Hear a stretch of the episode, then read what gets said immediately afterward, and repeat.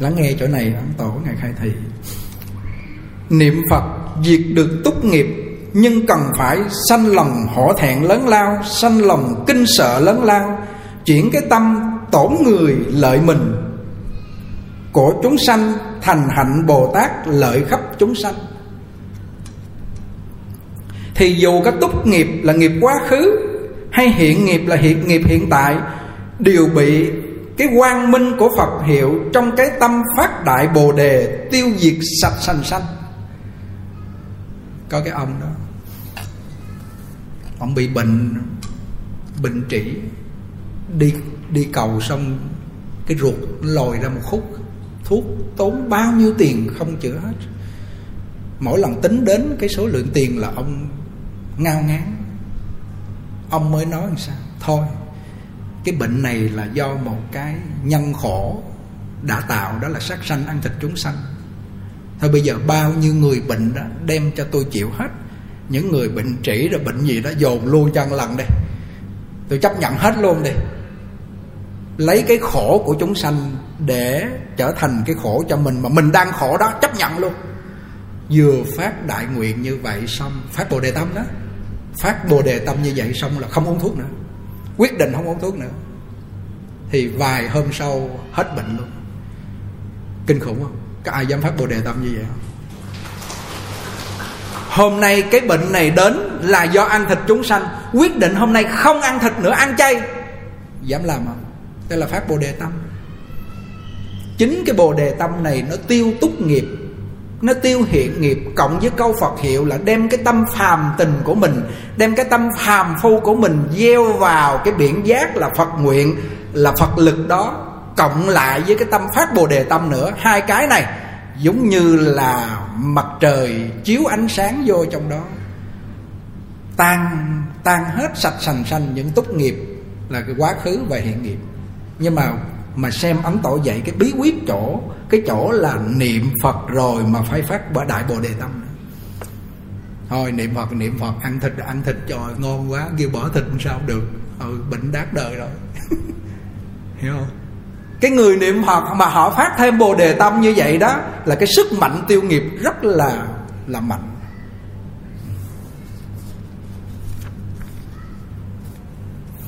Chẳng phải niệm phật uổng công mà là vì chưa phát bồ đề tâm, nhưng ác nghiệp lại đặc biệt rộng lớn nên công đức phật hiệu chẳng thể che lấp ác nghiệp được.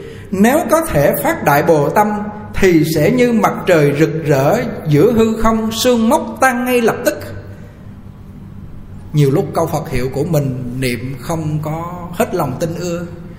Niệm tâm nghi của mình còn, căn bản phiền não, tư hoạt tâm nghi còn, dụng công vào công phu không nổi thì bèn phải nhờ cái trợ lực phát bồ đề tâm.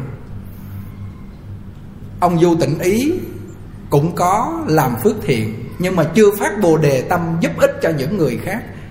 Và chưa phát bồ đề tâm thay đổi cái tên và cái tâm. Lúc cái tâm ông thay đổi được, cái là ông thay đổi cái tên luôn. Cái lúc đó, cái đứa con đó, nó đặt cái tên cho ông luôn. Ông nói, tịnh ý không nhiễm. Ông đó nói gì đó, cái đứa con nói ông nói là ý tịnh không nhiễm gì đó, đứa con nó nói là tịnh ý. Ông nghe cái ông giật bên liền. Ông ông đồng ý với cái tên này liền. Ngoài cái chuyện làm việc thiện rồi, tâm ý phải thanh tịnh. Khi tâm ý mình mà thanh tịnh rồi đó, thì bắt đầu là nó chuyển nghiệp, xấu ác, nó tan tành, thêm mây khói tiêu hết. Đời người phần nhiều nửa đời làm ác, rồi sau này mới cải hối. Do chưa hề hoàn toàn, không có ác báo, bèn bảo Phật Pháp chẳng linh tu trì vô ích. Cư sĩ đã chẳng coi quan là người ngoài, Nên cố nhiên quan chẳng thể không trình bày đại lược Nguyên do với cư sĩ, Để mong ông thoát đường mê lên bờ giác. Là sao? Những người họ không tin nhân quả, Họ nói là tôi có làm ác gì đâu, Cha sanh mẹ đẻ đến bây giờ có cướp của giết người gì đâu, Có ăn mấy con gà, con vịt thôi, Có ăn có làm gì đâu mà ác lắm đâu mà sao quả ác đến với tôi nhiều quá như vậy? Họ không biết cái nhân khổ, nhân ác của họ lời đời trước đã tạo. Đời này họ thọ lãnh ai bằng lòng chuyện này? Chỉ có tâm thanh tịnh, chỉ có tịnh ý, chỉ có tâm không còn khổ nữa mới bằng lòng đúng chuyện này không? Đúng không? Tâm người ta không khổ nữa. Sự khổ đến với họ họ thấy bình thường, không ăn thua. Thì lúc này thì lúc đó họ mới thoát khổ được. Mấy hôm trước sao mà nó tập trung vô coi cái bộ phim à, vô tình ý công, thở ít lại? Bởi vì khi chúng tôi tập trung một cái việc gì là hay để cái tâm vô trong đó, và thở ít lại thì sáng ngủ dậy nó mệt. Nó lừ đừ lừ đừ lừ đừ. Phải tập suối nguồn tươi trẻ rồi hít thở rất là sâu qua lễ Phật, nhiều bắt đầu nó mới hồi phục lại được. Nhất là mỗi buổi sáng chúng tôi giảng chúng tôi lượng được cái sức mà mỗi buổi sáng mình giảng, thì cái không khí mình hít vô phải một buổi sáng lại. Ví dụ mình giảng một tiếng đồng hồ hoặc một tiếng rưỡi, thì cả một buổi sáng phải hít, bắt đầu nó mới trở lại cái cái lượng oxy trong người mình nó quân bình. Vì vậy cho nên thành ra là nhiều lúc mình hao tổn mà mình không bồi lại, đắp đắp lại, đắp, bù đắp lại cái hơi thở, cho nên con người mình nó cứ mệt mệt, nó lừ đừ lừ đừ, nó khó chịu, nó không có sảng khoái tuy rằng khi nói chuyện xong là thấy sảng khoái thiệt nhưng mà một chút xíu sau là thấy nó thiếu cái không khí trong người. Vì vậy cho nên thành ra cái hơi thở cái vị bác sĩ tiến sĩ ngô mỹ hà có nói đến cái chuyện à, ừ, hơi thở nó nó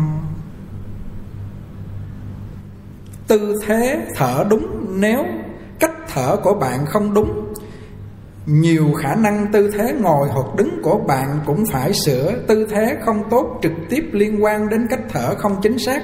Chỉ bằng cách hít sâu hít thở sâu trong một thời gian ngắn phổi của bạn sẽ tràn đầy không khí dẫn đến xương sống bạn sẽ lập tức thẳng lên ngực và vai mở ra phía sau và cho bạn một tư thế à, thẳng thắn và đẹp. Do đó bạn hoàn toàn có thể cải thiện được thái độ thông minh của hít thở.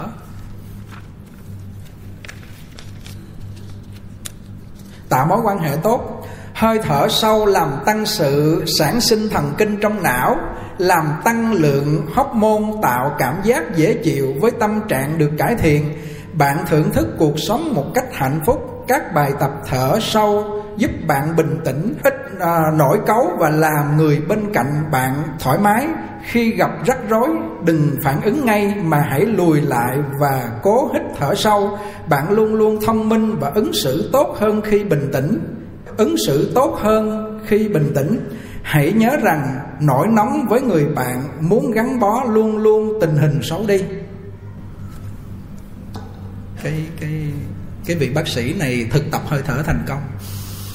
Ví dụ mình, ví dụ mình đang bực bội ông chồng hoặc mình khó chịu mà cái gì đó niệm phật, niệm không trôi. Lúc này niệm sao mà nó cứ lầy nhầy, lầy lầy nhầy? Cái ý niệm mà bực bội nó mạnh quá. Cái giận hờn, cái sợ hãi nó mạnh quá. Để vô câu phật hiệu sao thấy nó không có ăn nhầm gì hết và nó không có chuyển được. Lúc đó khí lực trong người mình đã tổn thất hết rồi. Lúc này mình làm sao? Bèn à, hít sâu lại, giữ trong người một chút. Thở ra khoảng 10 hơi thì lúc đó cái lượng oxy nó có trong con người mình rồi, những cái ý niệm mình buồn bực bắt đầu nó tan biến từ từ trong đó. Muốn giận, muốn khó chịu, muốn à, tấn công người khác, lúc này nó sẽ giảm đi rất mạnh. Lúc này bắt đầu mình niệm lên câu phật hiệu, trong tâm bốn chữ a di đà phật. Còn không thì quán tham bồ tát niệm.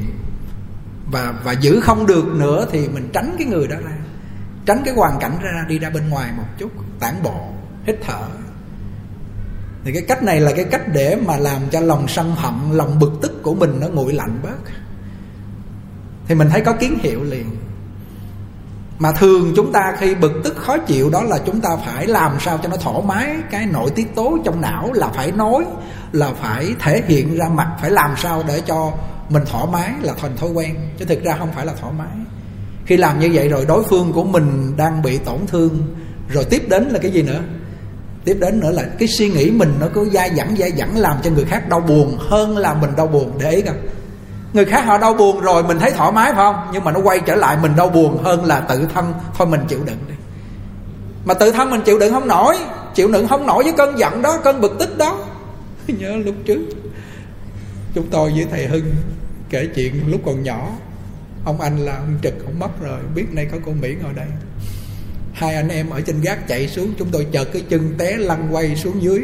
Ông ông anh, ông tưởng chúng tôi giỡn với thầy hưng, ông lên ông quýnh bầm mình bầm bẫy luôn. Ông kia không được giỡn nha, hai đứa nhỏ hay giỡn mà, giỡn trên gác. Xong rồi đi xuống chờ cái chân té lăn quay cùng cùng cùng cùng.